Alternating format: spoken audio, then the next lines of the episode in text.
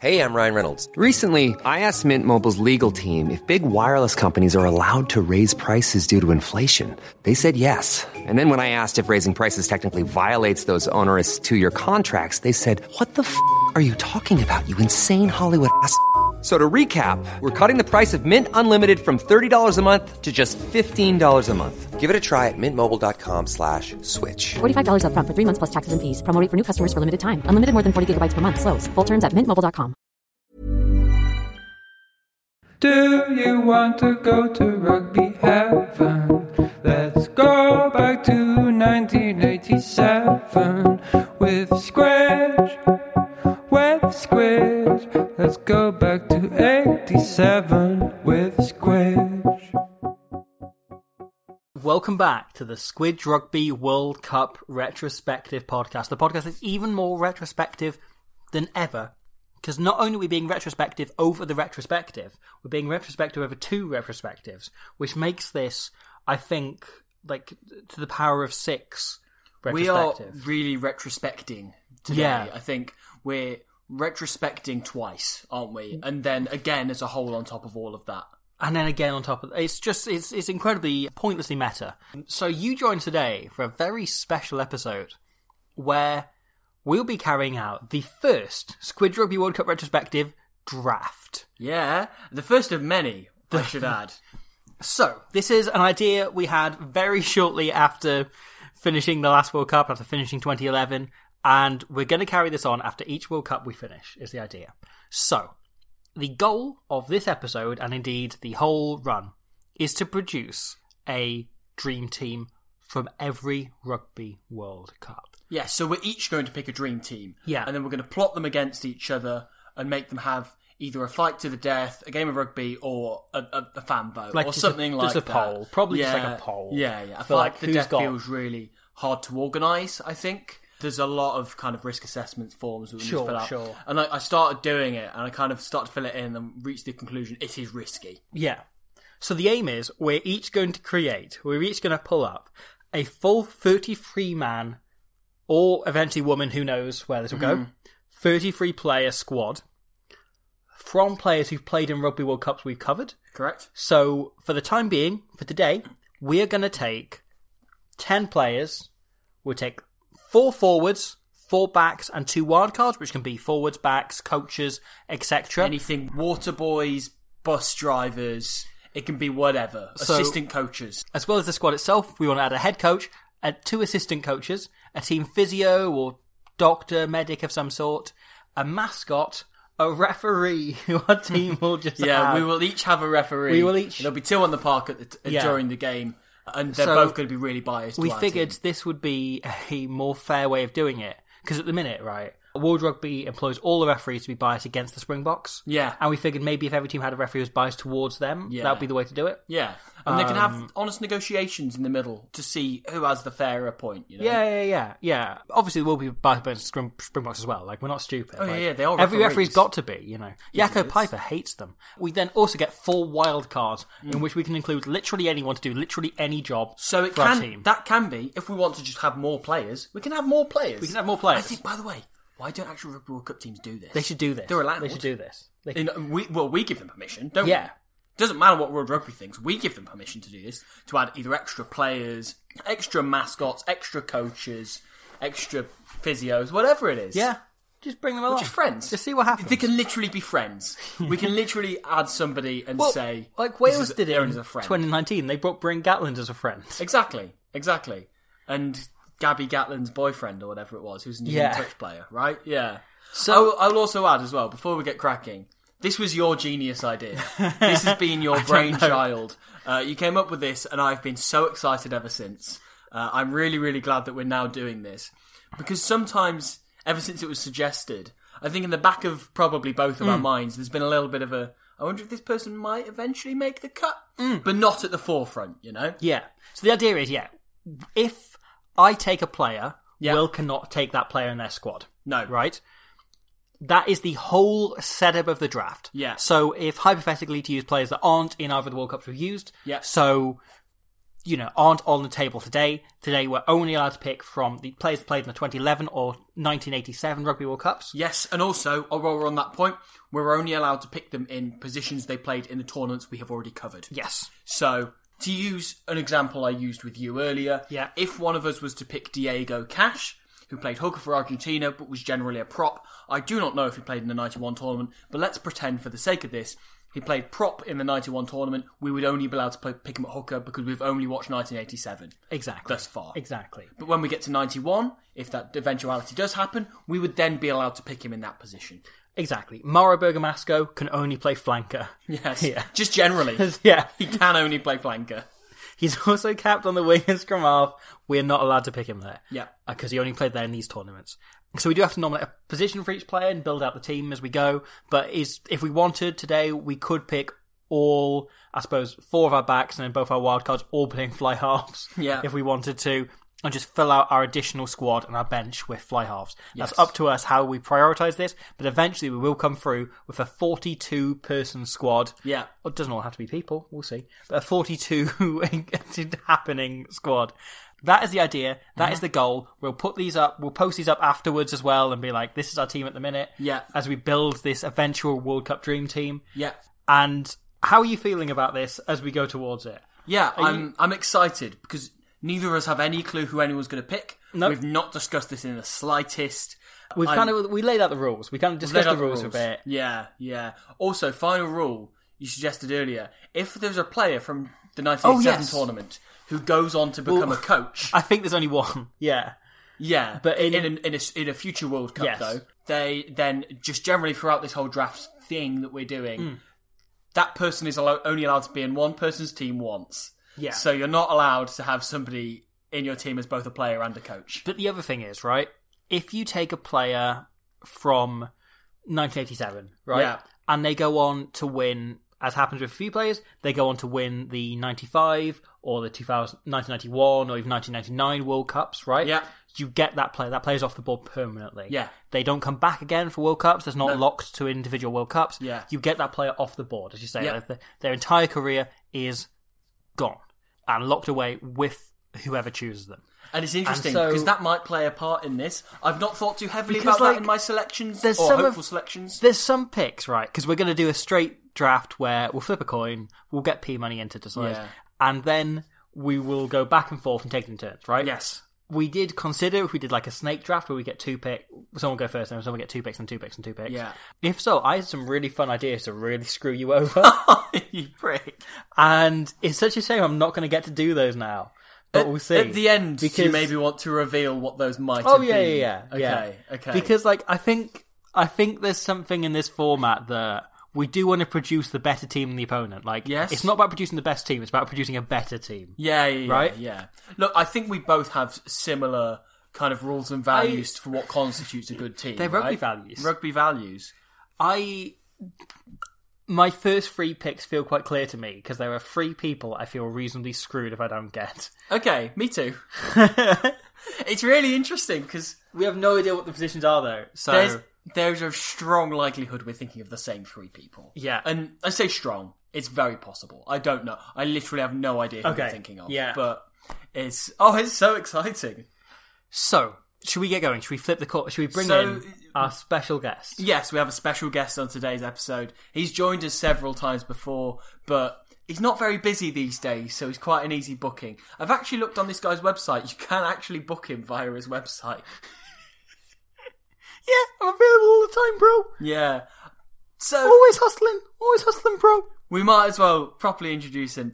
Ladies and gentlemen, it's the one and only. It's P Money. Hey ladies, hey gentlemen, hey ladies again. It's me, P Money. How you doing? How you doing, bros? Uh, personally, I- I'm alright. Thank you, P Money. I'm all the better for Good to hear, seeing bro. you. Good to It's hear, really bro. interesting. I'm currently making eye contact with P Money as we record this. P Money, how have you been? Yeah, I've been, I've been good, bro. Uh, I've been been working on some hot tracks. Oh yeah, what kind of hot um, tracks you been working on, P Oh, Money? they're they're bouncing, they're banging. eh? Yeah. They're, um, they're they're gonna be people are gonna be hearing them in the club, and they're gonna be be licking. Oh, yeah? They're gonna be licking each other because they're so they're so the music's so good, bro. Oh, yeah, it's so good. That is what happens whenever someone plays a banger. Is everyone just licks When each was the other's last time, heads off. bro? When was the last time, bro? You were listening to the best of Kylie Minogue and you didn't lick someone? It's never happened. It's, never happened, literally bro. never happened. Never happened. I also- so I've- Locomotion. Lick, lick, lick. Yeah, yeah. Have, have you sampled that track yet, P Money? Not yet, bro, but I'm, I'm working on it, trying to Maybe get on the the next rights, album. trying to clear it. Yeah, of Kylie course. Minogue doesn't have a section on her website to book her, Yeah. and to, to get the rights to her music, it's a real shame, That's bro. true. But I, That's I quite wanna use it. inconsiderate of her. It really is, bro. She's too Yeah. busy being in neighbours reunions. Yeah. I hope that the, the the several amounts of money that you're getting from this podcast will help you book that and get the license for The, the money, the locomotion. money I'm getting, bro, is actually my cousin. Oh, okay, okay, okay. I've look. I'm P not dollar. Gonna, i oh yeah, yeah. Is P dollar a rapper as well? no, No. no, he's an accountant. Are you of any relation to the other P Money?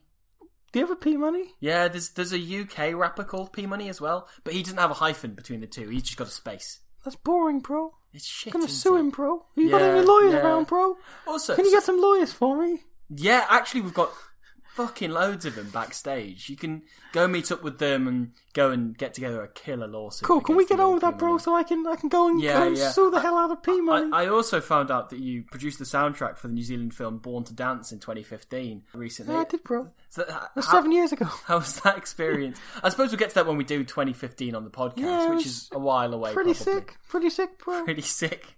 Okay, bro.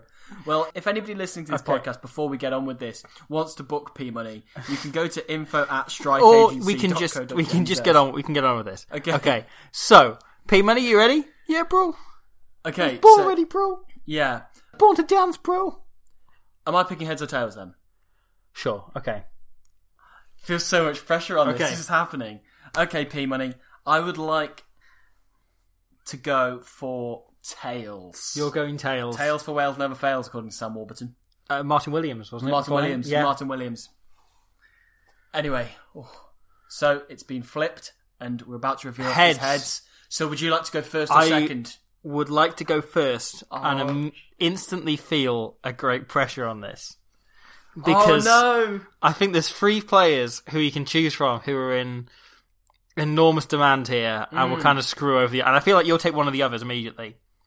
Thing is, I'm now as soon as that verdict came out of heads and you going first, I suddenly have this burning thought that we might have the same like opening player that we want to shotgun early on, you know, Yeah. or opening couple players or something.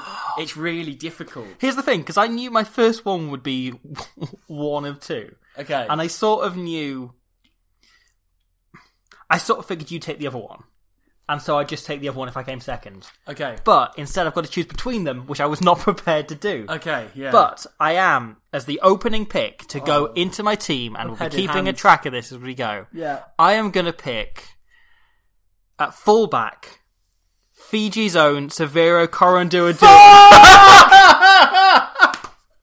you! no!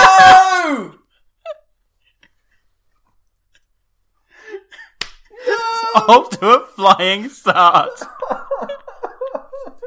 I take it. I take it. You were looking at Serge Blanco at fullback. Was I fuck? Serafina You might have to Gazzoni, now. mate. No, I'm joking. Uh, obviously, Superboot was both of our first pick in Yeah. the draft. Out of every player we've watched in this whole tournament, uh, both of these tournaments.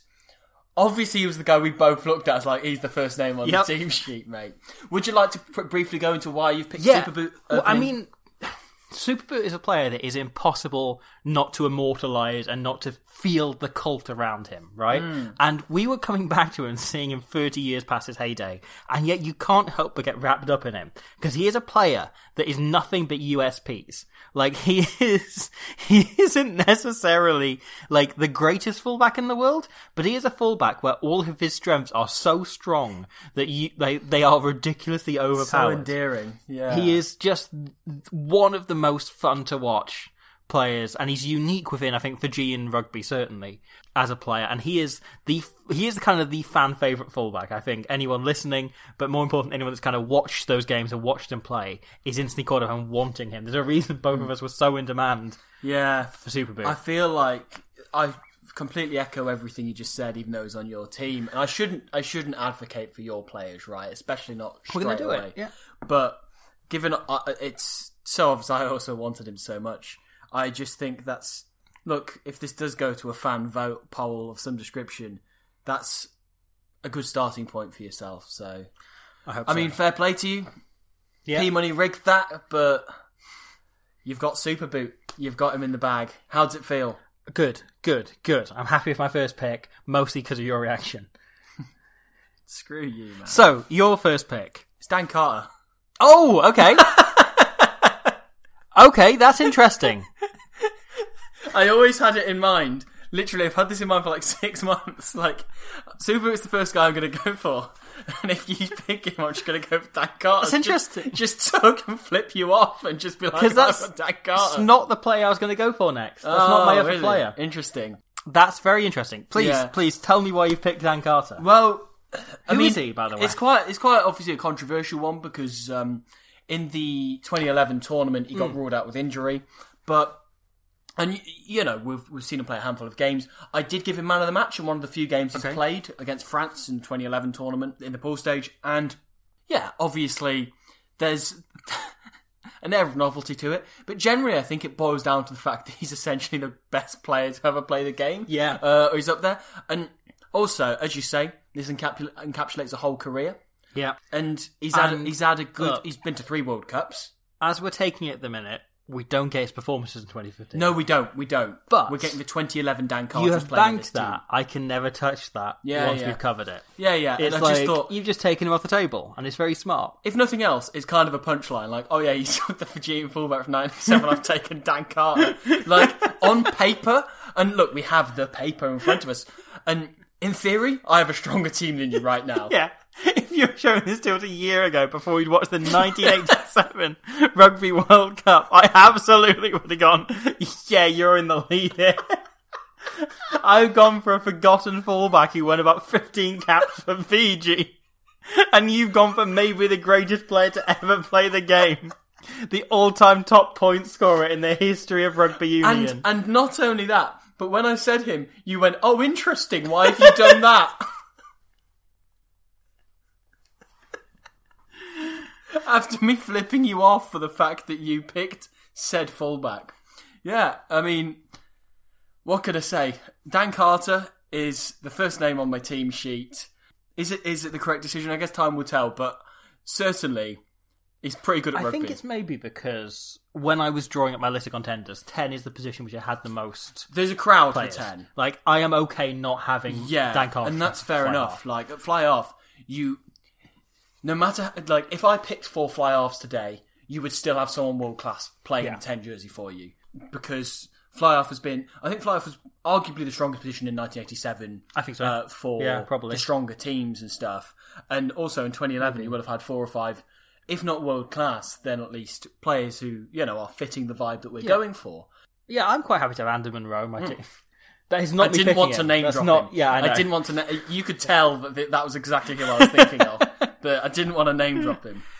Okay. It's nice talking about 2011 players again. By the way, I've missed Yeah. some of them. Good to have them all back I missed with the Anderman lawyers. Rowe. For my second pick, I'm going to take another back, and I'm going to take off the table and put straight in at inside centre of the All Blacks, Marnonu. Screw you. That was my next pick as well. He was the one I was hovering over. I very almost picked him as my first pick because I thought there was almost more. well, No, you were- yeah. those two I was nailed on. I just wanted those two players in my team. Those were your I first two wanted- picks, and Uh, you've got them both. I think in terms of best performance across both World Cups we've watched, like Hmm. the standout player, for being a player of both tournaments, which is a ridiculous thing to do. Yeah. I'm taking Mononu. Yeah. like I think he is the best performer over either tournament. Frankly, I, like, I put together. 100% agree with you. And in 2011, we've not even seen Prime Marnonu yet. No. like he, he's going to get even better as we, you know, It venture was, kind forth. of, it was but- the start. It was the birth of Prime Non. It was the Yeah. next like few years leading But past that. I 100% agree that he's the best player who's played in either of the World Cups that we've looked at. He was obviously my second pick. Yeah. Um, well, my third pick, I suppose, after Carter and Superboot. But we've now got the three players on the table are the front three players that I had Okay. Mm. uh, listed. So you've taken my th- first and third choice. I was I'm quite happy with that. I'm quite Actually- happy with how this is going. so you should be. I was actually very torn between Carter and Nono of who's going to be my first one. I suppose that's Tom between Nonna and Cora Duodua. Yeah, as I say, it was um yeah, it was a shootout between those two, and then either one of them will have been a punchline. I think now we look at this and we start to question whether your team's better. 2v1, I mean, yeah. So, who are you filling in as your second player? It's difficult, you know. It's re- it's it's difficult because I think I'm once again going to go for a back. Okay. You're heavy on the backs at the minute. Yes, we are, but I've g- I'm going to go for somewhere where, somewhere else where it's quite well stocked, which is in the centres. I think Okay. there's a lot of really high performing centres across these two tournaments. I've got a few players' names written in front of me, ironically, and I'm kind of picking on the spot which one I fancy going for. I did have them written in order, but I'm kind of going back on myself as I go. Okay. So, my second selection at outside centre from the 2011 Rugby World Cup is Brian O'Driscoll. Okay. Okay. Um, who's he? So, the difficult thing about him is that he's never actually got past the quarter final of a Rugby World Cup because uh, he, he plays for Ireland. Oh, uh, that's who why I haven't heard of him. Are allergic Right, to okay. quarter finals. so, I only watched the semis onwards. yeah, I didn't know Ireland had a rugby team. But Brian O'Driscoll uh, is somebody who had an excellent tournament 2011, captained Ireland, of course. Went on the 2009 Lions tour, which we covered, of course. Not that that really factors into this at all, but you know, it's it's like, nice to think. Hmm. I always about think it. it's a really interesting thing. Like Brian O'Driscoll is a really interesting case study in Ireland's relationship with the Rugby World Cup, right? Mm, okay. Which is you look at Ireland this year, that tour in New Zealand was viewed as maybe their greatest ever achievement in rugby union, right? Mm. Ireland are probably the one tier one nation who don't seem to revere the World Cup as the be all and end all now. You look at every Mm, see. other country, maybe other than Scotland, but I think a lot of that is like Scotland and Italy, Yeah. both are kind of working towards this being the place. Sure, yeah. Right? Whereas Ireland have had consistent success, and most Irish fans aren't that bothered by the fact they haven't No. had. You know, obviously it stings getting knocked out in the quarterfinals, but yeah, like. it's an easy comeback. When did you last beat the All Blacks? Yeah, exactly, exactly. It was 1956. That's fine. Uh, it was recent, more recent than the quarterfinal, last semi-final they played in. But I think there's something interesting in looking at Brian O'Driscoll's career, right? And he retired in between World Cup cycles, Hmm. which just goes to show that like it was not a big factor for him. He could have stayed on an extra No, year and played in the it's World true. Cup, or at least tried to push himself for that. And he didn't retire for injury; he retired on his own terms. But he didn't choose to do it as a World Cup. And so O'Driscoll is like a fascinating figure in Rugby World Cup history because he's one of the all-time greats of rugby, but he isn't one of the all-time greatest Rugby World Cup players. No, that's and I true. think there's a difference there. There certainly is, and obviously that the kind of perspective on that will vary for everybody who listens to this podcast. Yeah, won't yeah, they? yeah. Brian Driscoll also was generally excellent in the 2011 World Cup. Oh, yeah, Like, this isn't me. it's- To, this isn't like to diminish him. No, but, no, no, like, no, no. I think generally my rationale for picking him boils Hmm. down to the fact that he is arguably the greatest rugby player of all time. Yeah, which is what you can seem to have lent on. In terms of Yeah, yeah, it's going a for Carlton trend. and There's a O'Driscoll. trend. Yeah, yeah. But there's a. th- I think it's an interesting point to just kind of touch on, just to kind of yeah. break things up a bit, but there would be if we were doing this as all of rugby since 1987. Yeah. right. It would be very different as a team and as a trend and everything else to if we did this just based on World Cups. Yeah. which is Agreed. what we're doing. Agreed. And I think if you did a team of the greatest rugby players since 1987. Brian O'Driscoll is absolutely in there. Yeah. Like there is no doubt over him be- wearing Yeah. a 13 shirt. Sorry, Conrad Smith. Yeah. uh, Lukanuan may have a claim in a few years' time, but he's not near. there. No, I 100 percent agree. Like, I think it's that is O'Driscoll, odd. Yeah, you yeah. know. O- Obviously, Smith's achieved more. Yeah. and there is a smidgen in it. There's a percent, a percent in it. You know. But right, if you're picking the greatest 13s of Rugby World Cups, Yeah, which is incredibly different, yeah. suddenly like even Mike Tyndall is higher up the list than Brian O'Driscoll. Technically, yeah, he's won more. you know, you've got all kinds of players who would not be in contention for an all-time team. Matt Tate got to a final. Matt Matt Tate played in, Matt Tate played in a final. Good, good on You him. know what? Tyler Morgan's got as far in the 13 jersey in a Rugby World Cup as Brian O'Driscoll. They've both only got to quarterfinals. It's very good. I should have picked Tyler Morgan. We've not done 2015 yet. but, Yeah. um, yeah. Wait a second. Did O'Driscoll play in the 2003 Yes. quarterfinal? Oh, I don't know about quarterfinal. We've not got there yet. Okay, because he has played in at most one quarterfinal more than Tyler Morgan. Yeah, I guess so. Like So but at there's- mo, like yeah, yeah. it isn't even like he's played in, There's like two six sides more. to this, isn't Because they there? went out in the pools in 2007, Yeah. and they went out in the quarterfinal playoff in 1999. Yeah. because they had to go into something called the quarterfinal, even if it wasn't a quarterfinal. Yeah. Hmm. Hmm. It's interesting, isn't it? But I guess we'll see how he plays in 2007 because that World Cup hasn't happened yet. Hmm. So when that happens in the coming year, Sure. uh, we'll see how Brian O'Driscoll goes in that. But I'm fairly confident he's going to do pretty well. Decent player, that lad. Yeah, yeah. So my third pick. This is one that I'm not. So I'm not that worried about you taking him, and I don't think you'll be screwed over. Okay. But if I'm you- interested by this now because we've got four world class players off the table. Yeah, if you did take him, I would be screwed because I don't really have a second choice in his position. Oh, okay. Okay. and so I'm I really really want to nail it down now. Mm-hmm. And I want to get this off the board, and because when I start to go over and think about future World Cups that we'll cover, um, and when we'll get through those, I don't think there's someone else that comes up that will be a better choice for me than them. And I don't, as I said, don't currently have a second choice at all. I'm going to write down a pl- the player I think you're thinking of. okay, Karen Walker. I almost wait. I am confident. I will bet you p money that it is not who you're writing down. Oh, okay, okay. For the record, if it's not, I'm not going to show you who it is because I don't think it's fair that I um, Okay, Uh, you can I show me who like it the is idea. afterwards, or the Okay, end, okay. or whatever. Or work this out. Okay. So, my pick, my third pick, is not a player. I'm Oh. going to my backroom staff, Oh. and I'm going to name my head coach as Warren Gatland. oh, that's very clever. That is very clever. I did not see that coming at all. Obviously, I had a player written down. Yeah, So, wow. Very, very smart So I'm decision. taking one of my wild cards off the table. I've used two of my backs, one of my wild cards. I think Warren Gatland is should be in the conversation for the greatest coach of all time. I think the things he achieved with Ireland in 1999 were truly remarkable. Uh, no, I just I've I've talked about this at great length and over and over again, but I think Warren, what Warren Gatland did with Wales is he turned Wales from a shambles, which they really should have been, into a competitive team who made World Cup semi-finals, who achieved things that no Welsh side had ever done before, who won Grand Slams and Six Nations titles, and he created that squad. Like you wouldn't, people look back on that and go like, "Oh, Wales had their best squad they'd had since the '90s, or They shouldn't have been, though, should they? since the '70s." Sorry, yeah, but they wouldn't have been. They wouldn't have been without Gatland. And you look at players like Jonathan Davis, and a lot of them, like Sam Warburton, probably would have come through the same because he's that kind of personality. But a lot of the players, like Jamie Roberts would have been an average fullback because Gatlin wouldn't have gone. Actually, I think he could be a great 12 if he really works and converts there. He wouldn't have broken Jonathan Davis out of the kind of laziness cycle Yeah. he was in. He won't Um, have regained Lee Halfpenny's form. No.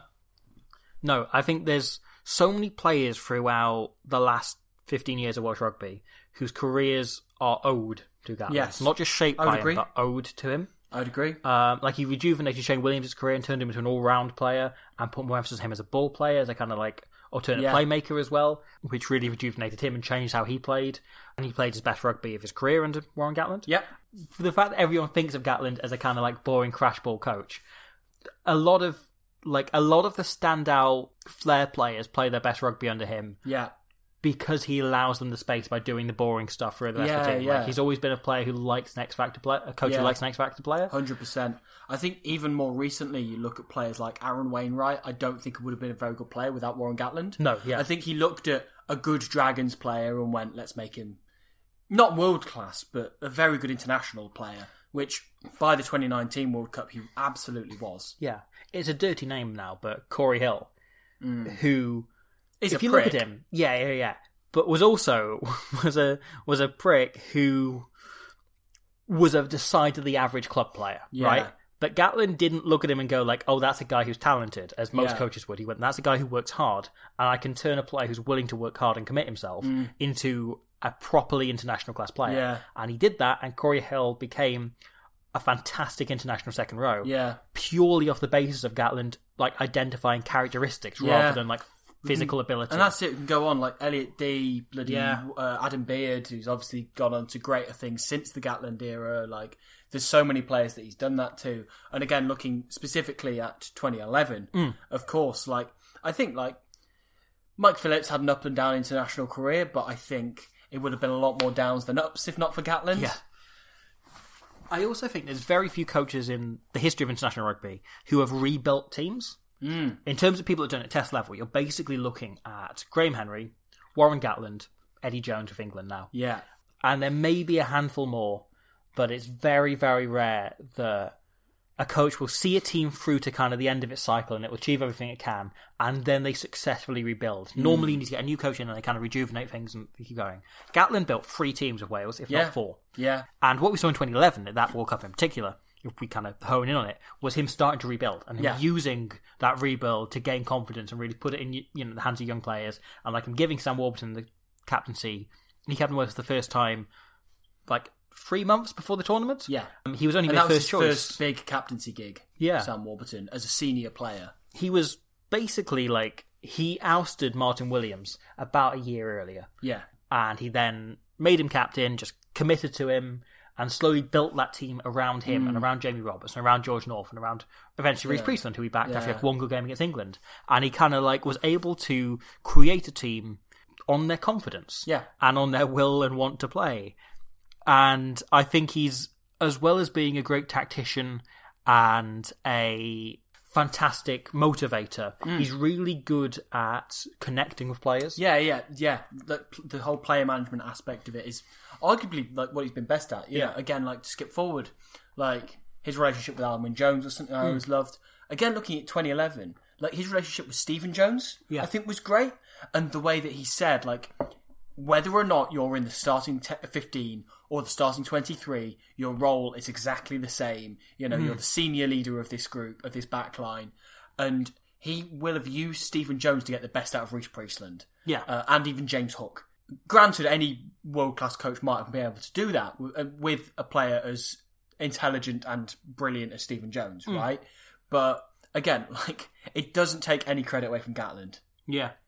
I also think that's something we talked about a lot on this series of the podcast, the 87 series, on the value and the fun in watching defence, right? Mm. Yes. And I think a lot of that is Warren Gatlin, Sean Edwards' teams and their influence. Mm.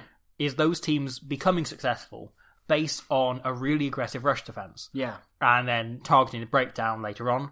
And that big in this era, you know, across many teams, but Wales being one of them with Sam Warburton in 2011. And I think a huge, huge part of that is Gatlin's focus and Gatlin's ideals.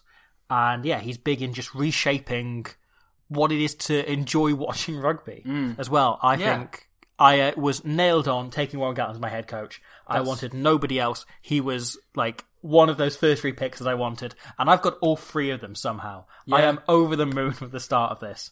respect to you. I think that, as you said, that, like that's something that didn't even cross my mind. Yeah. As you say, you haven't screwed me over with Hmm. that selection, but I can totally see what you mean about you would have Yeah. been screwed. I if wanted I did him take off the board as soon as possible. That's really interesting that you've got your top three and two of my top three. but yeah, ah, it's it's a it's a difficult one to um to follow up Warren Gatland, but I I my gut instinct is telling me to actually go down a fairly similar route okay. uh, of somebody that could I, I think be classified as a wild card, but I think it bears discussion once I kind of reveal who it is. And again, we're talking about world class players here, and my rationale for picking this player is very much the same as uh, my rationale for Carter and Brian O'Driscoll. So my third player that I would like to pick is Timothy the dog. Okay. And where are you picking him? So that is the interesting question, okay? Because obviously he's a genius tactician, he's a rugby Mm. mastermind. Technically, he could go in as a wild card, but I also think he could go in as a fullback because He was a 13. He was a 13. he was a 13 who could also play fullback. He played both in that game, didn't he? Okay. Because he did slot in at 13, that was his primary position. This was a question I was going to bring up to you when we were discussing the words beforehand. Do we, do we count as a player or a mascot? Yeah, I think Timothy in particular does See, 'cause work as a player. Fa- Fabio is just a mascot. Timothy. I think he kind of played 12 or 10 as well. Fabio didn't. Fabio. Fabio Took didn't. a kick off, mate. He wanted to take a kick off. He didn't get to. Exactly. He just had a lo- like.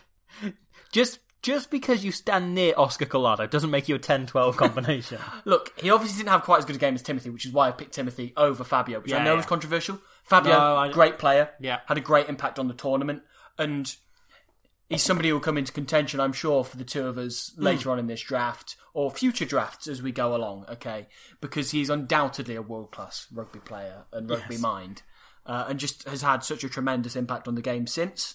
but yes, Timothy, I think had it's that Brian O'Driscoll thing. He had a greater impact in a World Cup match in that Yes. New Zealand Argentina game. So- uh, he was the All Blacks' best player. I feel like he was a 13. I had him in I my head think as a primarily 13. he was a 13, but then of course Did he play fullback in this World Cup though? he, he, he did. He, he slotted to fullback and he hung out with um, Kieran Crowley, of course. Was he At more on the fullback. wing then? If he was kind of penduluming, I would say he was further in field, but the thing, the, the question then becomes, I suppose, because Brian O'Driscoll hasn't played inside centre. Would I be able to play one of those two at inside centre to balance that didn't centre do partnership the- out?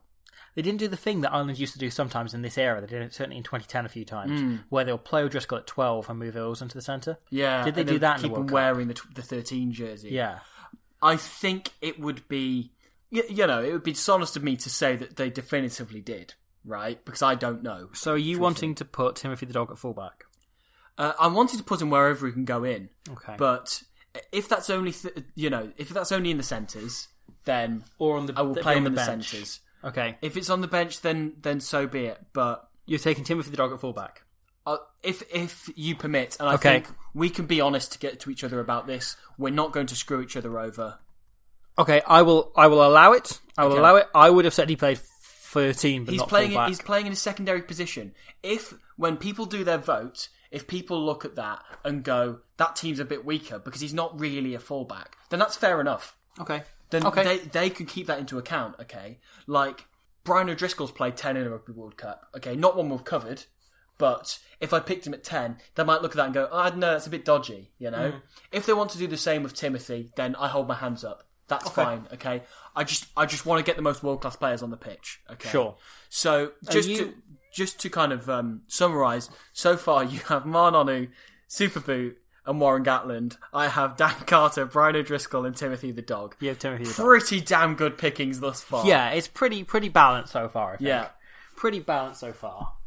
Um, this is where it starts to get tricky because I'm less nailed on on my order now and where I'm going to go. But I think I will use my third back selection and pick John Kerwin on the right wing. Oh, okay, okay, that's a smart decision. With you saying that as well, actually, if, for instance, and we kind of alluded to this earlier, I wanted him as a coach after his wonderful work with the Japanese team of Yep. 2011, Or with the Italian team of 2007 next time. of course. Then he's off the table. He's off the completely. table, gone. He's gone. He's gone. yours. He's yours. Because who would want him as a coach rather than as a Yeah, wing? exactly. He's admitted since himself he was not a good coach. No. Bloody good winger, though. excellent winger, exceptional winger, just like the sharpest in the tournament Yeah. by some distance. Yeah. I mean, we'll get on to players of the tournament for 87 and so on next week, Yeah. but has to be right up there, I think. I think that's a fairly uncontroversial, unspoilery sentence for you to say that he's certainly in contention for the players of the tournament for 87. Do you want to make your next pick? Yeah, I've not really especially decided, to be honest. I mean, Neither of us picked a forward so far. no, we haven't, and that's very much being taken into account. Okay. Okay, I've got somebody. Okay. So, once again, very similar to your rationale with Warren Gatland, this is somebody who I don't think is high up your pecking order, but I really, really want myself. Mm-hmm. So, I've got a feeling it might be who I was going to pick next. it's somebody who I considered tactically saving back for potentially even not this episode, but now I'm here, I feel like seize the moment Sure. pick this guy. And look, this guy is, I'm going to say it, one of my favourite players ever. Mm-hmm. Has been fantastic in Rugby World Cups in past, played in the 2011 tournament, and had a good, good tournament. At tight head prop, Okay. I am going to select Oh. the man, the myth, Taufao Felice.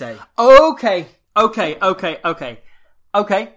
I had him on my long list, but he was not my first pick for tight head. I absolutely needed him in my team. yes. Uh, as soon as I started thinking about front row forwards, he was the first name I had down. Just because, as I say, he's one of my favourite players ever. I'm aware this doesn't come into account. yes. For the Cardiff Blues, Yep. he was not only a brilliant player, but also a cult hero. Mm-hmm. And that was how I originally grew fond of him. I then remember watching the first ever Rugby World Cup game uh, that we watched, New Zealand Tonga, the 2011 tournament, which obviously we covered at the very start of the podcast. And it was great looking at that and going, oh, one of our favourite players is Yeah, playing. yeah, yeah. Uh, and he's playing for Tonga. He rarely got the opportunity to play for Tonga.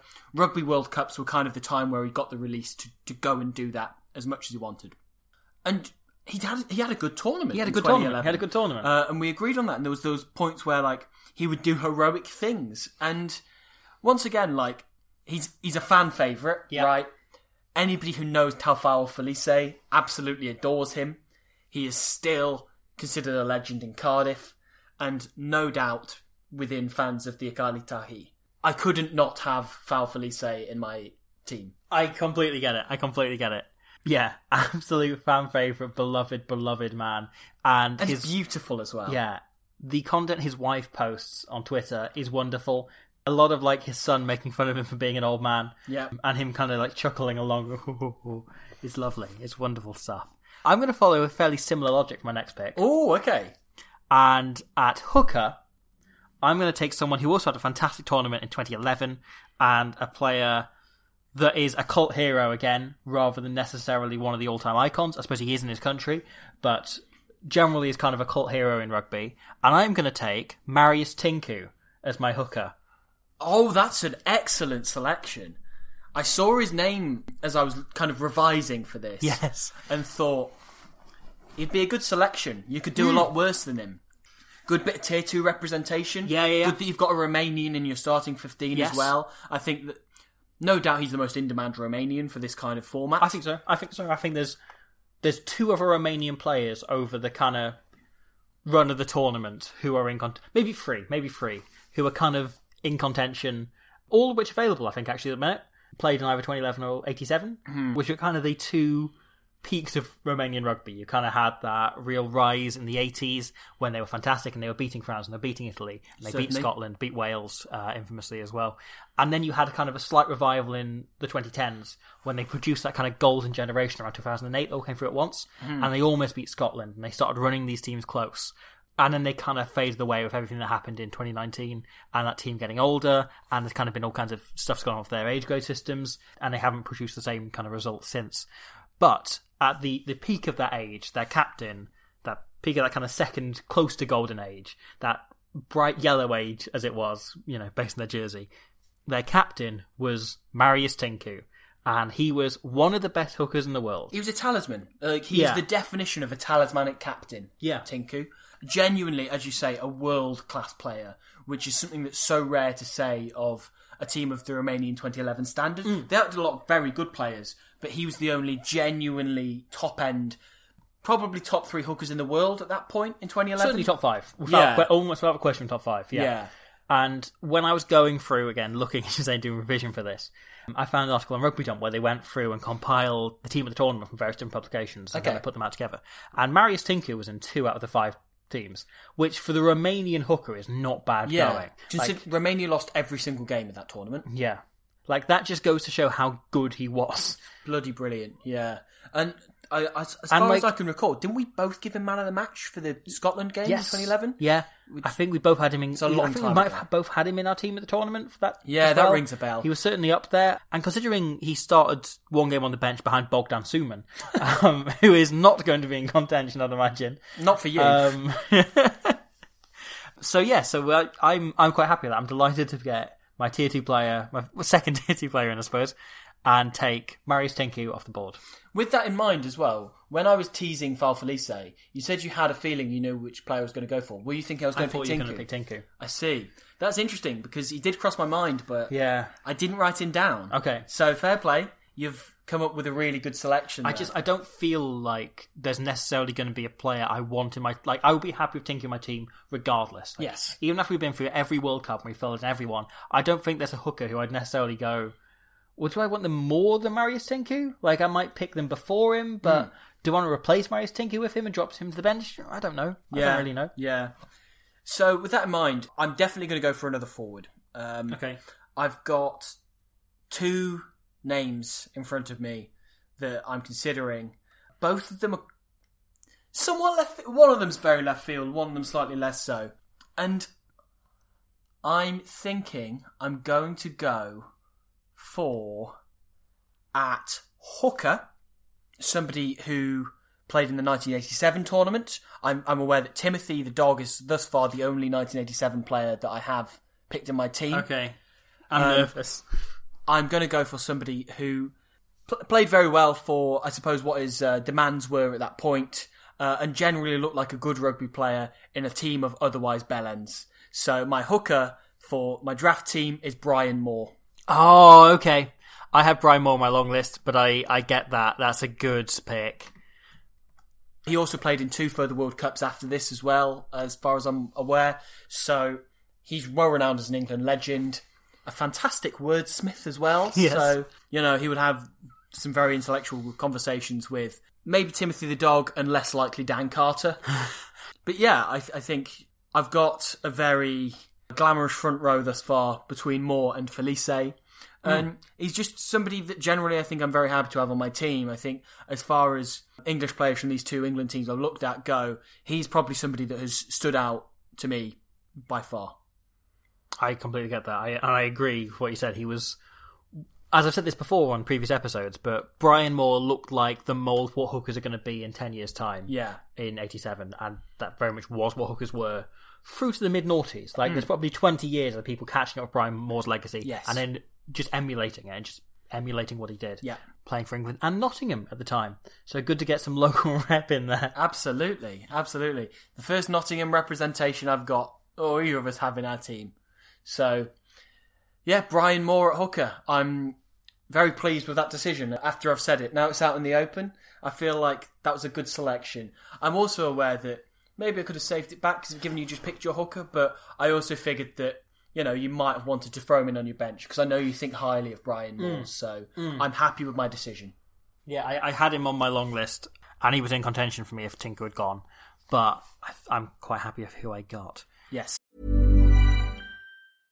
How would you like to look five years younger? In a clinical study, people that had volume added with Juvederm Voluma XC in the cheeks perceived themselves as looking five years younger at six months after treatment. Look younger, feel like you. Add volume for lift and contour in the cheeks with Juvederm Voluma XC. Reverse signs of aging by adding volume to smooth laugh lines with Juvederm Volure XC. For important safety information and to find a licensed specialist, visit juvederm.com. That's J U V E D E R M.com. Not for people with severe allergic reactions, allergies to lidocaine, or the proteins used in Juvederm. Common side effects include injection site redness, swelling, pain, tenderness, firmness, lumps, bumps, bruising, discoloration, or itching. There's a risk of unintentional injection into a blood vessel, which can cause vision abnormalities, blindness, stroke, temporary scabs, or scarring. Talk to a licensed specialist to find out if it's right for you.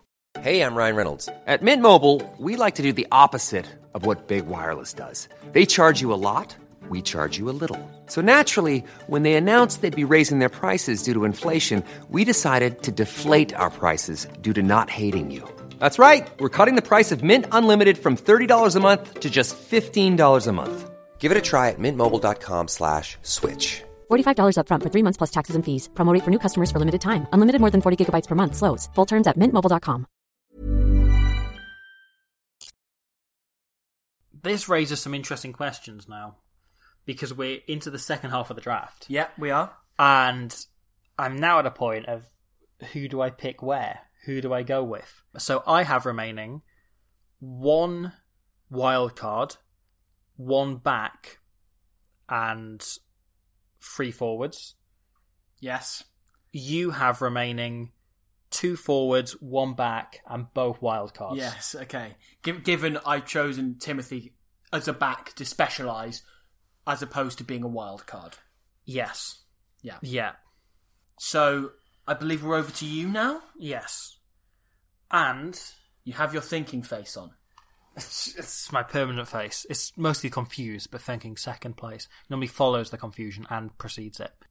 I'm going to take my other back. I Oh, think. okay. Oh, okay. And at fly half, I'm going to take Johnny Wilkinson from 2011. Oh! You know what? I didn't even have him on my long list. Really? And yet, you're spot on. I don't know why I didn't think of Johnny Wilkinson. Mm. he came to me quite late, And the moment he, because I had 2011's kind of the obscure World Cup of Wilkinson, I suppose, Yeah. isn't it? it's the weird period. But a world class player, like you know, it, I'd say a lot of things. And look, I'm going to let you explain about Johnny Wilkinson in a second, given he's your player. But I imagine it ultimately boils down to the fact he's arguably the greatest rugby player ever. Yeah. And I mean, it's something that I initially had a far more obscure player in the ten ship for me. okay, I think it might be the same one you I've can, written you can down. narrow it down to one of two, I think. And then it occurred to me, wait a second. And I was also quite happy for waiting on the 10 because I figured, like, there's lots of contenders and I'm Yeah. quite happy. Then it really occurred to me Wilkinson was an option. And I wanted him. I Yeah. wanted him. Because you're then locking away Three the World standout Cups, player. Yep. two finals, Yep. one gold medal. Yep. And one of the, if not the most iconic moment in the history of the sport. Yeah. Created off his wrong foot. It's quite hard to find things to say about Johnny Wilkinson that have not been said before. Yes, especially when we've not yet watched 2003. Yes. because that was one of two golden eras of Johnny Wilkinson. The Hmm. other being his final season at Toulon, which I know doesn't factor. He in, leaves. but- So this World Cup is the season where he leaves Newcastle for too long. That 2011 World Cup Yeah. is the start of the kind of second Wilkins, the Wilkins The revival, Renaissance. yes. The, yeah, the kind of second golden age of his career, in which he was golden because he was living on the south of France, Yeah. and he kind of, you know, like suddenly became very, very tanned. yeah, And it was just an absolutely glorious era of Wilkinson, Yeah. and where he played the best rugby of his career. best form of Frankly, his career, and the, the the Johnny Wilkinson in the last two seasons of his career is one of the best fly halves I've ever had the pleasure of watching. Yeah. because he genuinely responded to the criticism of him just being a kicking ten, which frankly was, Was all- short sighted. Yeah. at the best of times. he was a ten who kicking was his best attribute. Yes, so by, he by used far. it. Yes, right. Yes, you're right, and that was why he used it. He absolutely rinsed that. Frankly, rinsed drop goals, which we've discussed many times on this podcast. More fly halves just need to do that. Mm. Yeah. and just be quote unquote boring, as somebody who is themselves boring would put it. Because drop goals are amazing Mm. and fun. More players need to start doing that. lethal. I think is the word I'd use. Yes, defensively incredible. Like defensively, Yeah. the greatest fly half ever to yeah. have played the game. completely changed the game. No No was question. expected for fly half defensively. throughout his career, but mainly towards the end of it, Yeah. was a genuinely fantastic attacking threat. And if we rule out the game against Argentina, which admittedly is one of the five games I'm picking him based on, Yes. one of the greatest goal kickers there's ever been. Yeah. if not the greatest goal kicker Yeah, there's ever been. yeah, I think that's not like, an certainly unfair thing. in that conversation. Yes, for certain. That's he's one of the greatest players of rugby World Cups. Yeah, Um, this is it. If nobody you're can take that away from you. If you're picking a team based on Rugby World Cups, I almost feel like I'd rather pick Wilkinson than Carter. But if Mm. you're picking a team overall on rugby, I'd pick Carter. It's an interesting conversation, isn't it? Yeah. Because that's an equally valid argument as the exact opposite, Yeah, yeah, yeah. which is you know. Wilkinson v Carter is rugby's Messi v Ronaldo, isn't it? Oh, yeah, that yeah, yeah. people love to kind Federer of and discuss the Nadal. because they're two completely different players who are world class for the opposite reasons in the same Yeah. position. And you know, you'd be a fool to objectively say one of them is better than the other. Yeah. Fascinated by the fact that we've both really focusing on the spine of our team. Like, we've Yeah. both nailed in hooker, 10, fullback, and we've each got a centre as well. Yeah, and then you've gone for a finishing winger and I've gone for a tight end prop. Yeah. So, like, core of nailing points in and. Certainly, certainly. And you've got your head coach, of course. Yes. Because it is my turn to select somebody. And I'm, ki- I'm kind of torn of what to go for, but there is a name who stands out to me as, for my mind, one of the most underrated Rugby World Cup players to have ever put the country's jersey on at a World Cup. And that's who I'm going to go for Okay. it's probably not somebody who will come to mind as one of the World Cup greats for a lot of people, but I know that you will certainly agree with me on this. This is a player I I think of as extremely highly. I think towards the end of the career, people recognised that this guy was world class, but watching them back in 2011, slightly closer to the start of his career, it became evident he was actually always very, very good. Okay. So in the second row, I would like to select Luke Thompson. Okay. Okay. That's very, very interesting. I like it. I like it a lot. It's left field, I'm Yep. aware, but I stand by my statement that he's one of the most underrated Rugby World Cup players in history. I think so. You think of Luke Thompson, naturally, you think of 2015 and 2019. But as I say, we watched 2011 and we're He like, was holy exceptional. shit, he was Yeah. always good. And we've got 2007 yet to come. Yeah. He went to four World Cups, got and he was there when Japan were shit, and he saw them all the way through to when they were, you know, knocking on the door of the greats. Beat he beat the Springboks, he beat Ireland, he beat Scotland, right? And I know that I've all of those those games were in World Cups we've not discussed, Sure. and not 20, 2007 either. However, I I just wholeheartedly believe that he was a world class player who deserves that recognition. I love it. I love it. And there are three or four far more obvious second row picks, I think. Yeah, yeah, yeah. And I might ignore them all as well because bloody hipster nerds here. But I love it. Yeah, I rate Luke Thompson incredibly highly. Hmm. I think Luke Thompson's exactly the sort of player that the Squidge Rugby brand loves. Exactly, exactly. So I think it's this is so us. I don't know if I ever talked about this on the podcast, but someone DM'd me that knew Luke Thompson and sent him my video on Japan beating the Springboks. Mm-hmm. And they sent it back being like, haha, good video. I think they go a bit overboard in praising me. Oh, if that guy's listening, do not send him this. Po- or do send him this podcast. Actually, that'd be that'd be cool. Luke Thompson is one of the most underrated players of the last 20 years, yes, if Yeah. not the. yeah, if not yeah. the. I'm going to say it. Yeah, Luke, actually, Luke Thompson is probably. Uh, Ne- Ooh, It's there's interesting. another there's another guy, but I might pick him, so I don't want to say him Don't out say his loud. name then. Don't say his name. Um, But he was essentially the key cog in the Japan 2019 and 2015, uh, the Eddie Hmm. Jones and Jamie Joseph era Japan, along with Shota Horie, was Yeah. essentially the cog that saw that through. It just feels like an essential part to me. And look, the way my team would want to play, we want the ball playing second row of Luke Thompson. We want the, the, the unconventional carrying of Foul Felice. We want the stamping on the head of Brian Moore. Whereas I have gone with the greatest kicking fullback Fiji's ever produced, Yeah. the greatest kicking fly half the world's ever produced, and Mononu, who's the greatest kicking crash ball centre the world's ever seen. He's arguably the greatest kicking inside centre ever. yeah. So unless you're picking someone, like Unless you're picking, like, Farrell or Matt kinda- Gitto, yeah. S- specialized twelve. Yes. So I know how I'm playing. Yeah. Give it to Kerwin. yeah, yeah. I think I, I think it would be funny if one day we played this game on Rugby Challenge. Yeah, yeah. I was Um, thinking this. and We should do that. Yeah. And we'd have to play in whatever style we think our team would play in, Yes. and go really, really like a caricature of the style of play. The issue is you can't make dogs on Rugby Challenge. We could give it a go. Yeah. I made Kira Knightley once. We can make a dog. yeah, I guess so. Kieran Knightley, famously not human. Famously a dog. So do I have a pick? It's it's your pick. So we have each done six, so we have four left. Okay. This is really tricky. This is really tricky now.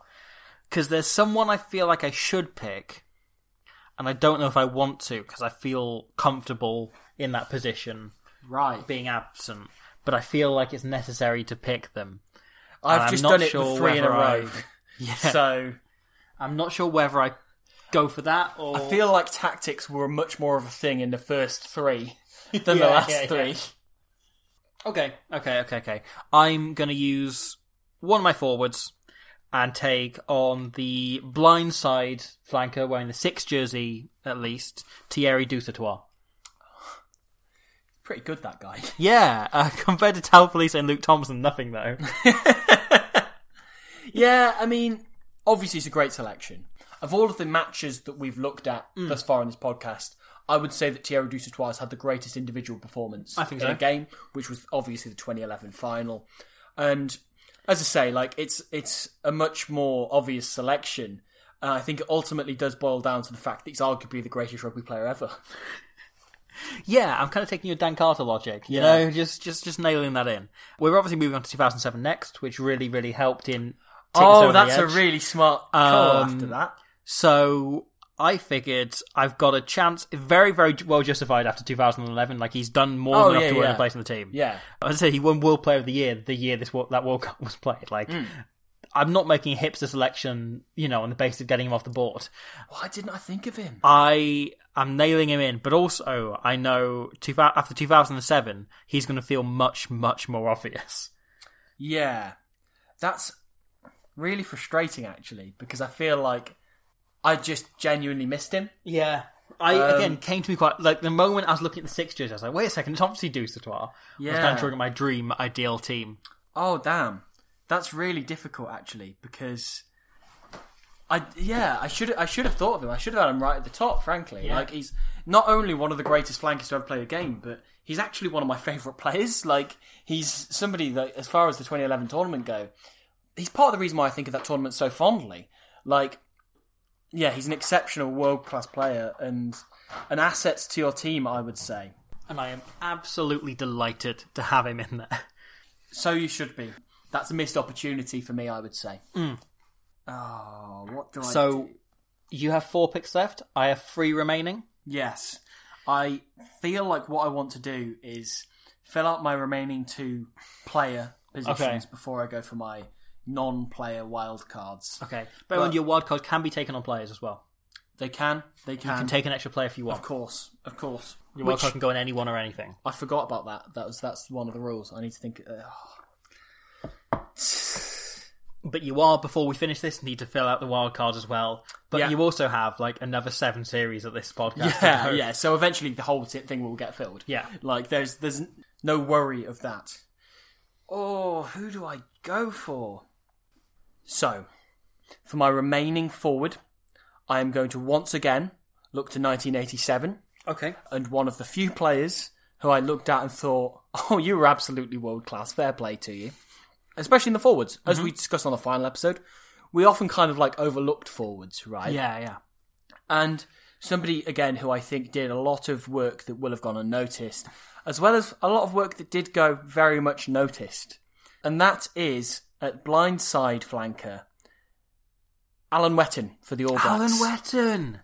Oh, good shout. somebody who, again, like I don't think will get lost in time actually as this No. goes on because I think we'll leave a lot of 1987 players behind. You know that Hmm. will have played a decent tournament, but Wetton was undoubtedly one of the world class players Yeah. in the 1987 tournament. Scored a try in every game other than the final, which is an exceptional feat for a blindside flanker, especially in that era when they, they weren't known for their speed. They were just kind of known for strength and ability to stomp on people and rucks, essentially. But he was a great handler of the ball in an era where that wasn't taken for granted. Very good tackler, hit absolutely everything, was nails. Yeah, he was just generally one of the best players in that tournament. And I think that's somebody who I think will age well as this podcast goes on. Yeah. Alan Wetton. So I'm happy with him That's as a my really fourth good forward shout. selection. I didn't have him down, but he's someone that suddenly seems obvious the moment you say him. Yeah. I'd be I very think happy with that if it was me. I've seen your Dusatoir and I've raised Wetton as kind of the equivalent. Yeah. And like, again, this is a different era, but I feel like when we're talking about World Cups like this, we kind of talk equivalent to the era a little bit more. If we're going relative to the competition they're playing in, Wetton is every bit Dr. Twas equal. Yeah. I mean, you say that. Wetton played better tournament wide Hmm. than Dusatoir did. Dusatoir just had one of the best games anyone's ever played in rugby in the final, which, don't get me wrong, is just as valid. Yeah, yeah, yeah, yeah. Like, you, you know, fair play to you, mate. It was only the World Cup final. Yeah, it's not an important game. I'm tempted to do something maverickish, Okay. something s- almost silly, you could Okay. say. Okay. You are a bit of a mad lad. It is. It is known. Well, so there's a few things, right, where I feel like I know what I should be going for and I know who I should be having, but I'm happy with my second choice. Okay. And there's a few things where I go like, well, who gives a shit? You know, they're just one of the greatest players of all time. Do I really need them? And then there's some players you go, you, you are a bastard, and I need you in my team. Okay. Okay. There's some players where you just go, This- I don't think this guy is necessarily one of the greats, but he is one of the players I want in my team. it sounds on most." brand for what you've got so far. Exactly, like Johnny Wilkinson and Marnonu. Yeah. Um, Marius Tinku. I want to go with yeah, in the in the same vein as Marius Tinku. In fact, you know what? I am going to go do this, and it shares more than just the spirit of Marius Tinku. It shares a nation as well. In the second row, I am going to go. you prick. you prick. I'm going to go for Stefan Constantine. That's low key genius. I was. I was thinking like, wait, why are you picking Mihai McAvey? and then you said second row, and I just m- my jaw dropped. It does it does make me wonder who you're going to put in the second row alongside him, but I guess time will tell him that. But wow, I think that nobody other than your good self can talk through that selection and do it Nobody else justice. would ever have done this. Not even the most die-hard Romanian rugby fan. It's would funny have gone for because, like, this. the only people that would have put Stefan Conti in the team are me and the people he would have threatened if he. It's funny because there will, there might be people who will eventually listen to this and go like, "Oh yeah, I'd quite like to listen to um, Squidge Rugby's Rugby World Cup Dream Team," and then seeing that you put somebody in, literally, and I imagine this is the main reason why you put him in because he fucking knocked someone out. and immediately scored the greatest 70 meter individual try. Against think- Zimbabwe, Yeah, yeah, yeah. Uh, right, Stefan Constantine, for those who have forgotten or are unaware, is a Romanian second row from the 80s. He was one of the standout players and indeed captain Romania across their kind of golden age in the 80s. I've got two former Romania captains in my team.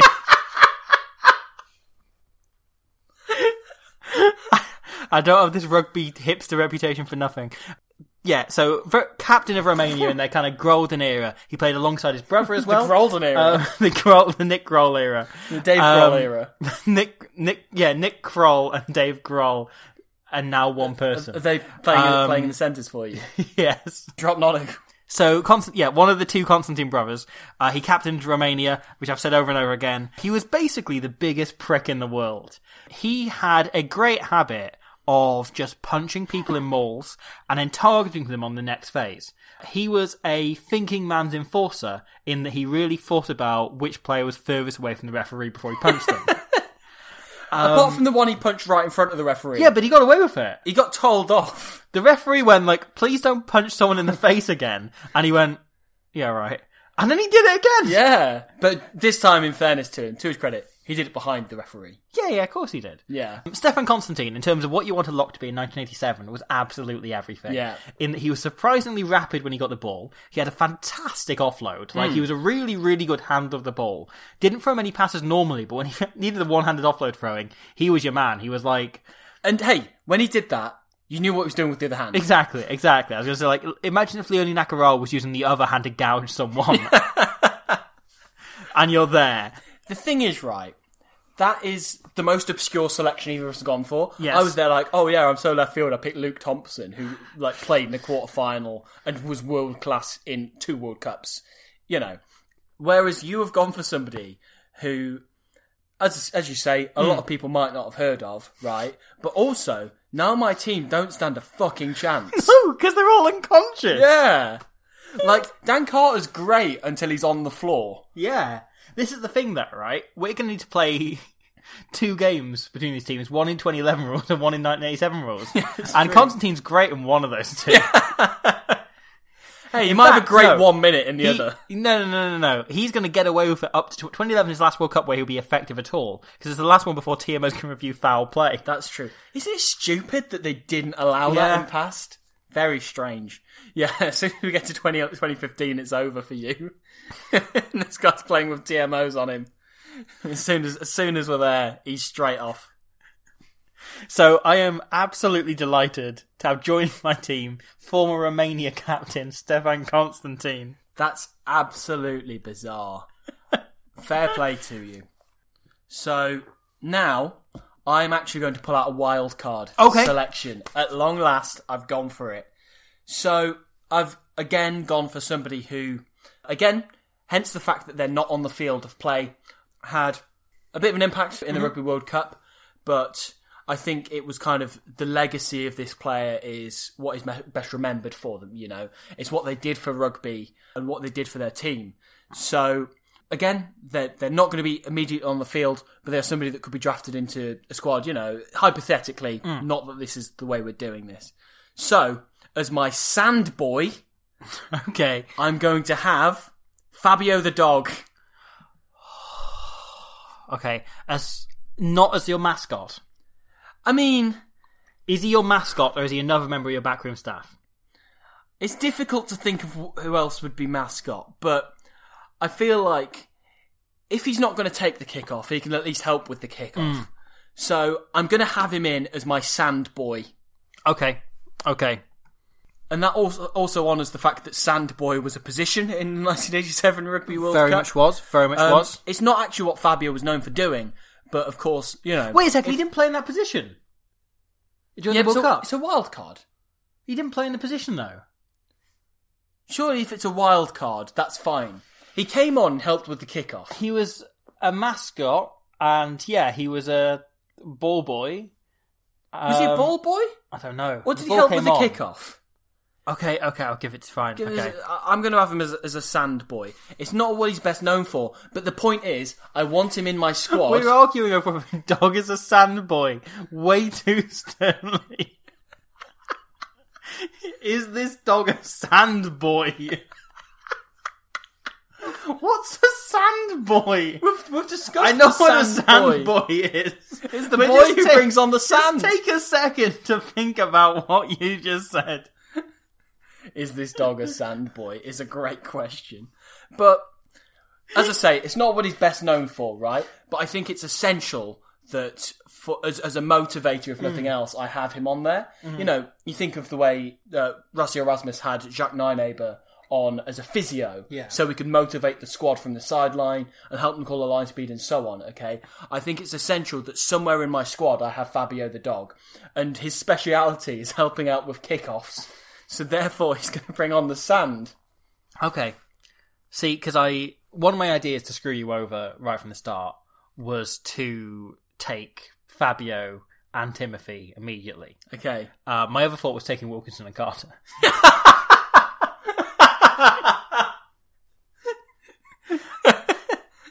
And now you've done neither of those. You have one of those Neither four players. Yep.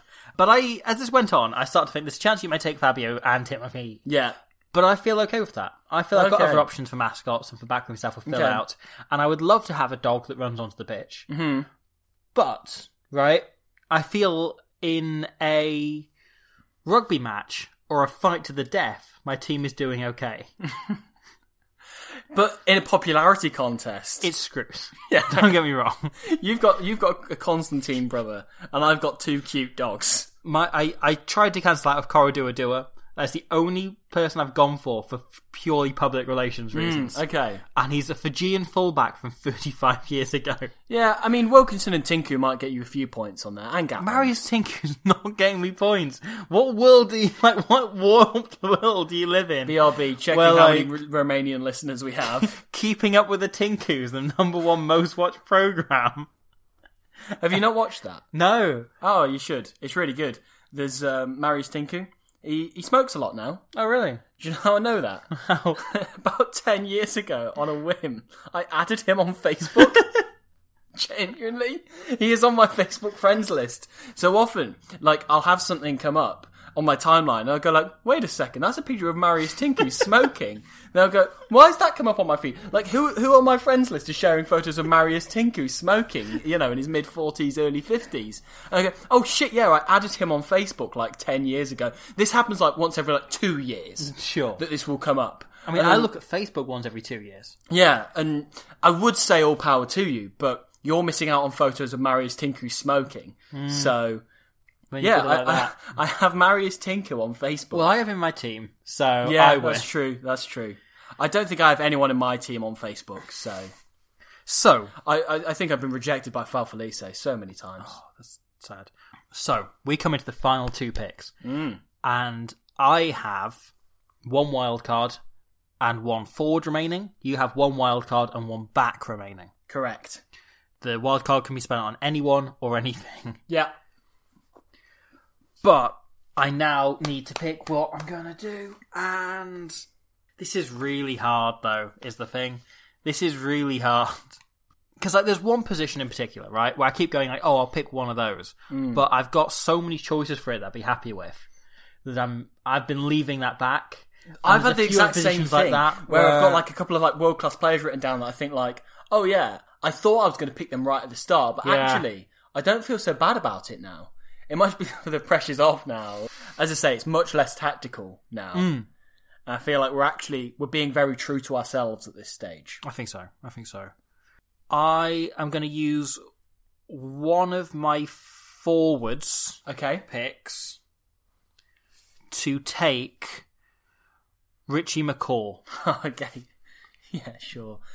Like, you've got Richie McCaw and Thierry Dusatoir as your flankers now, and it's going to be difficult for me to beat, right? Like, McCaw's obviously a great selection, you know, he's a great captain and everything, but ultimately, he's arguably the greatest rugby player to ever play the game. But th- here's the thing, right? I had to make my back row really, really strong to cancel out the fact that I picked two former Romania captains as the rest of my pack. Yeah, yeah, I can see that. Like, you've picked, you know, if that was picked as an all time 15, and somebody picked those two as the flankers, Dusatoir, McCaw, Yeah. you wouldn't tell them to shut up. No, no, no, no. You get it. You get it completely. Yeah. Richie Okay. McCaw. Richie McCaw. Richie McCaw. I don't. wa- What are you supposed to say about Richie McCaw? It's true. You it's- know, and like, and I've talked a lot on this podcast about how I used to be a Pocock over McCaw person, Yeah. right? And then I watched the tournament back and was like, oh no, I was wrong. Yeah. Richie McCaw is one of the best rugby players that's ever lived. And I was You're, being, you're right. Like even more so than Johnny Wilkinson. There's nothing you can really say that's original about Richie McCaw. Mm. no, everything's been said other than A lot great, of it by us. yeah, great member of the Wiggles. Great member of the Wiggles. That's the position I really wanted to If- pick him, in, but he didn't play in this World Cup. It wasn't until Yeah, 2019 he was yeah. playing in the Wiggles. So if you want to hear the two of us wanking over Richie McCaw, then listen to the last few episodes of the 2011 series. yeah, is what I'd particularly the say. knockouts, I Yeah. go really into my McCaw. You wank. do, you do, and I do a little bit, but not quite as much Hmm. as you. But you were very much correct to do that. Yeah, McCaw was obviously outstanding in the knockouts. So, with that in mind, I have two selections remaining. Hmm. You do. all of my forward slots are taken unless I choose to use a wild card on one of them, Okay. which right now I do not intend to do. So I have a back and a wild card remaining. Oh, I've just had an idea. Oh, am I too late? Okay, I'm going to choose my back, and what I can tell you is it's definitely going to be a winger, Okay, but but I have three wingers written down who I am really, really torn between, all of whom played in 2011. Okay. My heart's telling me one thing and my head's telling me another. Okay. Right. Because there's a lot of wingers who were absolutely world class in 2011. And all of whom, all, all three of these players are players I absolutely adore. I love loved watching when we watched back 2011. Mm-hmm. And I generally would if, if at any point I stuck on a highlights package of any of these three players, I would have a great time watching it, and I'd think like, what a Okay. player! I love this guy, right? However, I'm not going to go with my head. Instead, I'm going to go with my heart. Okay. okay, So joining Timothy the dog in the back three on the right wing, I'm going to go with a man who primarily in 2011 played fullback, but he did play on the wing. I've known exactly who this is going to be the whole way. I'm going to pick Mr. Blaine Scully. Oh, not who I was going to. Okay, okay, I love it. I love it. Look, not only is Blaine Scully a fantastic rugby player and again a fan favourite to everywhere he went, one of the I'll, I'll go out and say it like one of the truly great Rugby World Cup USA players. I think it's it's probably fair to say. Um, He went to three World Cups. Got progressively better in each one, which means that we've actually covered the one that he did the least in, ironically. but But This still is- established himself well enough that the Les Tigers immediately offered him That's a it, contract. and straight away saw something in Yeah. him. And the fact that he was competing with Chris Wiles, who was, a- along with Todd Clever, seems the best player in the team, and he was immediately giving him competition, says a lot. A great leader. I'm so excited to see more of him playing because I do miss it watching him play because he was a proper favourite player of mine.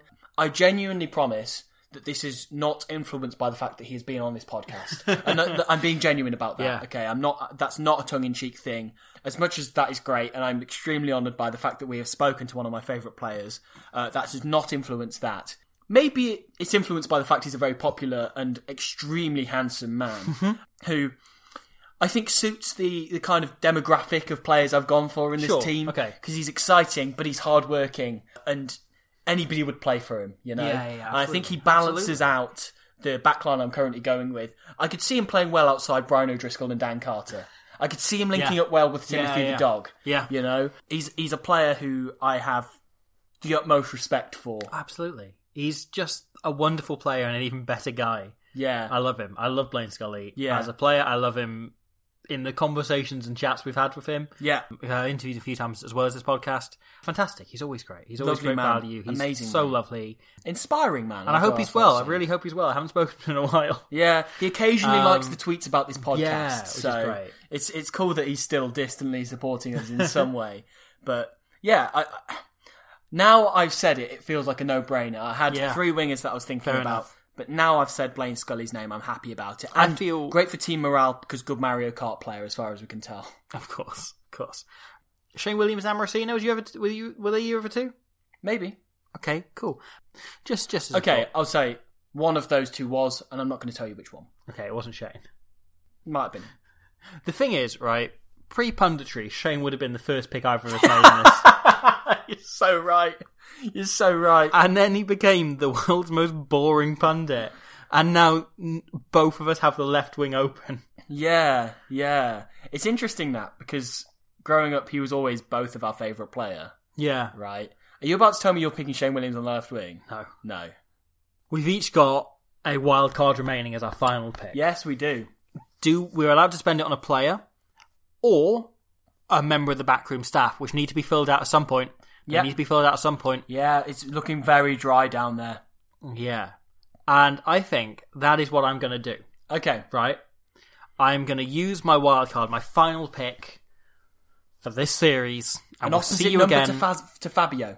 this time next year. Yeah. No, I'm going to take my team medic, Oh, okay, okay. and There's only a few people this could be that are qualified. now you've got a couple racing through your heads. I'm sure I know who you're thinking of. I know who I'm thinking of. you know, it's- and I am not jeffing when I say that I think I've got someone different. There's a wild card within the wild card, oh, okay. and So, look, you're not talking about Dr. Jeff Banterfield. I'm not talking about Dr. Jeff Vanderfield. He's who I was thinking you were going to pick. My team medic is Jamie Roberts. Oh, you bastard! the thing is, that is extremely smart. Yep. It very much plays into the same logic I use for Fabio that if necessary, he's an easy call up. Yeah. He provides knowledge of the game as well as just being good at the job and being a good character to have in the squad. Talk to me about Jamie Roberts. Well, so obviously, qualified doctor was doing his training at the time at the 2011 World Cup, was a large way through it, quite deep into it, but hadn't finished yet. doctor. and now he'll be a doctor in two years' time. And now he is indeed a doctor and a qualified doctor, and has done some brief bits of doctoring in amongst his general being a millionaire and good at everything. Yeah. ness. Playing acoustic guitar for the Manic Street Preachers. Yes. But the other thing is, right, if you were to go through the team of the 2011 World Cup, he is second to Monon, who is the best 12 in the tournament. Agreed? You haven't picked a 12 at the minute, and there was not one better in 1987. Yes, I think that's so fair. I have taken him out of the equation completely. Also goes on to play in 2015 and is a outstanding rugby player and also knows what bones are. Hmm. So I have I'm quite happy with But so does Fabio. yeah. Also gets on really well with The Warrington dogs know what bones are. that's very good. Um, so does Stefan Constantine. Um, he's ripped so many out. Also gets on very well with Warren Gatland. So you've got those two reunited together, you know, like good solid backroom staff who know each other inside out. That's a smart selection. I like that. And also, I think this format encourages cop outs. yeah. So, as, uh, once again, as I say, he didn't play that position in 2011, but you've justified it well enough, and he's he's qualified for that position. Qualify for that position. He's a qualified doctor. He was qualifying as a doctor in 2011 when we focused on him. That's a perfectly valid Yeah. selection in my eyes, and I think a good one to bolster your team that you've picked in. I think so. I think so. And most importantly, you can't pick him. I can't pick him He's at all. completely off the table That's now. a very good point, actually. No, I can't pick him whatsoever. uh, that's that's a good good bit of tactics, I think. Hmm. So I'm left with a wild card. That's all I have, and this is the last selection either of us are going to make on part one of the, the Squid Rugby draft. Yes. in the, the 2022 edition of this. And I'm very very torn actually because I could use this on a back. Alternatively, I could use this elsewhere, okay? Or even as a forward, but I'm not going to. So, I am going to cap off this team by using this wild card as a genuine outsider of the playing team. Okay. So it's difficult to nail down a position for this guy because he was both an assistant coach and also a medic. So I think I'm going to use him as my physio. Okay. He's going to be my team physio, so I'm going to match Jamie Roberts, okay, with somebody who is also going to back up the coaching team, okay? Once again, in the Jacques Nanabe sort of way. He's not going to be the head coach. However, the players will look to him for coaching advice because he is extremely good at what he does. And so, my wildcard selection of the team physio goes to JJ Fletcher who was, of course, otherwise known Jerry John Fletcher, of course, as we know, and you may remember him, listeners of this, as the Tongan Santa. Oh yes. The full story behind him: he was the Tongan uh, assistant coach at the 1987 Rugby World Cup, and he was essentially rugby's Ted Lasso yes. because he came from NFL, not knowing much about rugby, but was a really wholesome man, a genuine Texan cowboy, and one of the founding members and distributors of Budweiser. You told me this story on the podcast. Yes, I did. And I was Yes. captivated by him. And I thought, with this team that I have, who are going to play an attractive brand of rugby, what else do they need but somebody to glue them together who is extremely wholesome, very lovely, and will know how to get the best out of them as, as the team? I've essentially just picked Ted Lasso as my coach. Sure, yeah. Except I've used my physio spot for that on Jerry John Fletcher. Was he a was he a physio? He came on and applied the the little um, s- sponge. Oh, that makes him a to- physio. To, players Okay. at half time and stuff. So that makes him a physio. Because it's the all coaching physioing did in '87. Yeah. They just sponged people. They just got a wet sponge of just like, here you are, your knee's wet now. staff. It's And incredible. Like, yeah, but it's broken. I haven't got any anymore. It's like, well, okay. your knee's it's wet, incredible it's that wet. we're, we're one episode into this and we've both used cop out ones on our physio. but he was he Sorry, was Pratt. down he was down as a physio. You know he he did apply that apply water to uh, players' legs and what physios did in 1987. But I figured that my team, which has a variety of players from all sorts of backgrounds, including two dogs, requires Ted Lasso to bring them together and find their common, common ground. You're as big an advocate for Ted Lasso as anybody I know. They're- Thoughts? Yeah, I mean, you want to lasso the dogs, like keep them on the lead. Yeah, I think it's a really good tactical choice. You've got to bring your team together, haven't you? And I've got Warren Gatlin to try and do that and try and, you know, he's done it with Lions tours. Yeah. And he's done that, you know, repeatedly with various international teams and, Yeah. you know, constructing WASP squads and so on. But you've gone for a very, very different shout. Look, I've gone for And somebody that's- who, when I said his name, I knew you wouldn't remember it. Yeah. Let alone put him in your team. Yes. Until actually a minute ago when you said for your physio, I was thinking, and you said it's not Je- Jeff Vanderfield. I was thinking, like, hang on a second, are you going to go for this guy? But no, I figure he's extremely left field. He's somebody you never would have picked. Yeah. But I figure he's the perfect final selection for this because when we go into our training camps for the next year, while we're waiting on the rest of our Yeah. draft, he's going to turn these guys into a team. Yeah. There's Yeah. nobody knows how to, how to do that better than Ted Lasso slash JJ Fletcher, the Tongan Santa. None of our players are still playing at the minute. Actually, Luke Thompson came out of retirement last year, but I don't think he's playing this year. Yeah. So it does mean that all of them can be locked away for a year to train together. Indeed. in order to play this fixture in like five years' time. Yeah, yeah. With that in mind, so overall, how do you feel about the team that you've so far pulled so together? I'll run through the team. The Yes. teams we picked quickly. So my team, I have in the front row just Marius Tinku, whereas you have I have just Brian Moore. No. And Falfelice. correct. In the second row, we each have one lock. I have Romania's Stefan Constantine. and I have the mercurial Luke Thompson of Japan, At blindside, I've got Thierry Dussois up against. Alan Wetton of the 87 All Black team, Uh, I also have Richie McCaw in my back row, who's all right. a World Cup winning captain. Fly off. We very much split the difference in terms of like one of the great debates. That's good, that. It's yeah, Wilkinson against Carter. Yeah. I've got Wilkinson. He's got Carter, Indeed. and in, we've each got one centre as well. I've gone for a twelve. You've gone for a thirteen. Yeah, of, of similar eras as well. Yeah. So again, this is something that these two could have re- realistically been pitted against each other if you picked a World 15. You would often say, you're Ma'anonu, Yeah. and to my Brian O'Driscoll. Yep. And then back three, we've each got a right wing and a fullback. You've got Blaine Scully and a dog. and I've got John Kerwin and a Fijian. No, I have John Kerwin and the almighty Severo Superboot Corridor Duo. who is of course the hot pick of this Yeah. of all of these teams put together. He is kind of the most sought of the sought number one after. draft pick. Yeah, which is inc- an incredible honor for him, I would say, an incredible honor for you to have him in your I- team, of I course. think so. And yes, his opposite number will be Timothy the dog, usually a centre, probably a little bit controversial. that He's playing at fullback, but he has all of the skills and all of the experience to do a job there, opposite one of the greats of the game in Super Boot. I think so. I think so. I am frankly delighted with my team, and we then move into the backroom staff where I have Jamie Roberts, my team physio, and Warren Gatland as my head coach. Yes. And opposing that, I have JJ Fletcher, aka the Tongan Santa, aka rugby's Ted Lasso. And then I also have as my elected sand boy and also helping out with any other jobs. He's a really, really good boy, Fabio the dog. I'm quite excited for where we go next. Yeah, it's a shame it's probably going to be in like a year. Yep, we've got to But- wait another year to start filling this out. Continue to fill this out with players then added from 2007. And when we get to that, we will also still be allowed to pick players from 87 and 2011 Yep. at that point. So we'll once again have free reign to anybody from those three World Cups. Yeah, there are some players that I've left knowing that I may well pick down the line. Me too. Me but too. I can come back to. I can look Yeah. at again, uh, look at with fresh eyes. But I'm quite happy with my team. I'm quite happy with what I've got.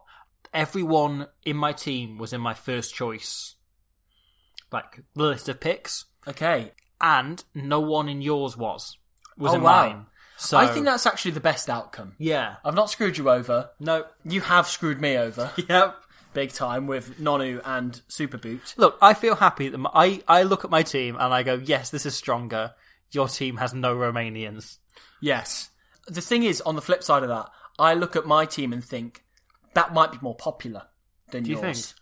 But look, in a rugby sense, we'd be strong. Look, I've got Val Felice and two dogs, mate. I'm playing Scully. That's very Of course, true. mine's and Dan Carter, who's like so good looking. Johnny Wilkinson though is fit. He is. he is. Blaine Scully, however, trumps them both, so unlucky.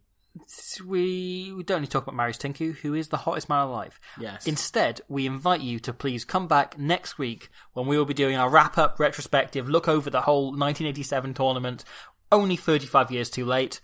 Uh, we will dig into it in detail, pick our players of the tournament, our team of the tournament, and we will be revealing the man of the match and dick of the day, team of the tournament, as well as our overall Yes. man of the tournament and dick of the tournament. Yes, there's going to be a lot going on there. Uh, Lots of awards to dish out. I'm very excited for it. Thank you, anybody who's not only listened to us talk about games from 1987, but has do this stupid draft thing that you once thought of. and I've had a lot of fun I've had a personally. lot of fun. I've had a lot of fun. I think this has been enlightening. There's a lot I didn't expect from you in there, and a lot I didn't expect from me in there. yeah, so please join us again next week. Then we will be taking a short break before coming back to do 2007, adding to this whole, doing this all over again. Please have a lovely week, and we will see you later for that. Thank you. Goodbye. Mom deserves the best, and there's no better place to shop for Mother's Day than Whole Foods Market. They're your destination for unbeatable savings, from premium gifts to show-stopping flowers and irresistible desserts. Start by saving 33% with Prime on all body care and candles. Then get a 15-stem bunch of tulips for just $9.99 each with Prime. Round out Mom's menu with festive rosé, irresistible berry chantilly cake, and more special treats. Come celebrate Mother's Day at Whole Foods Market.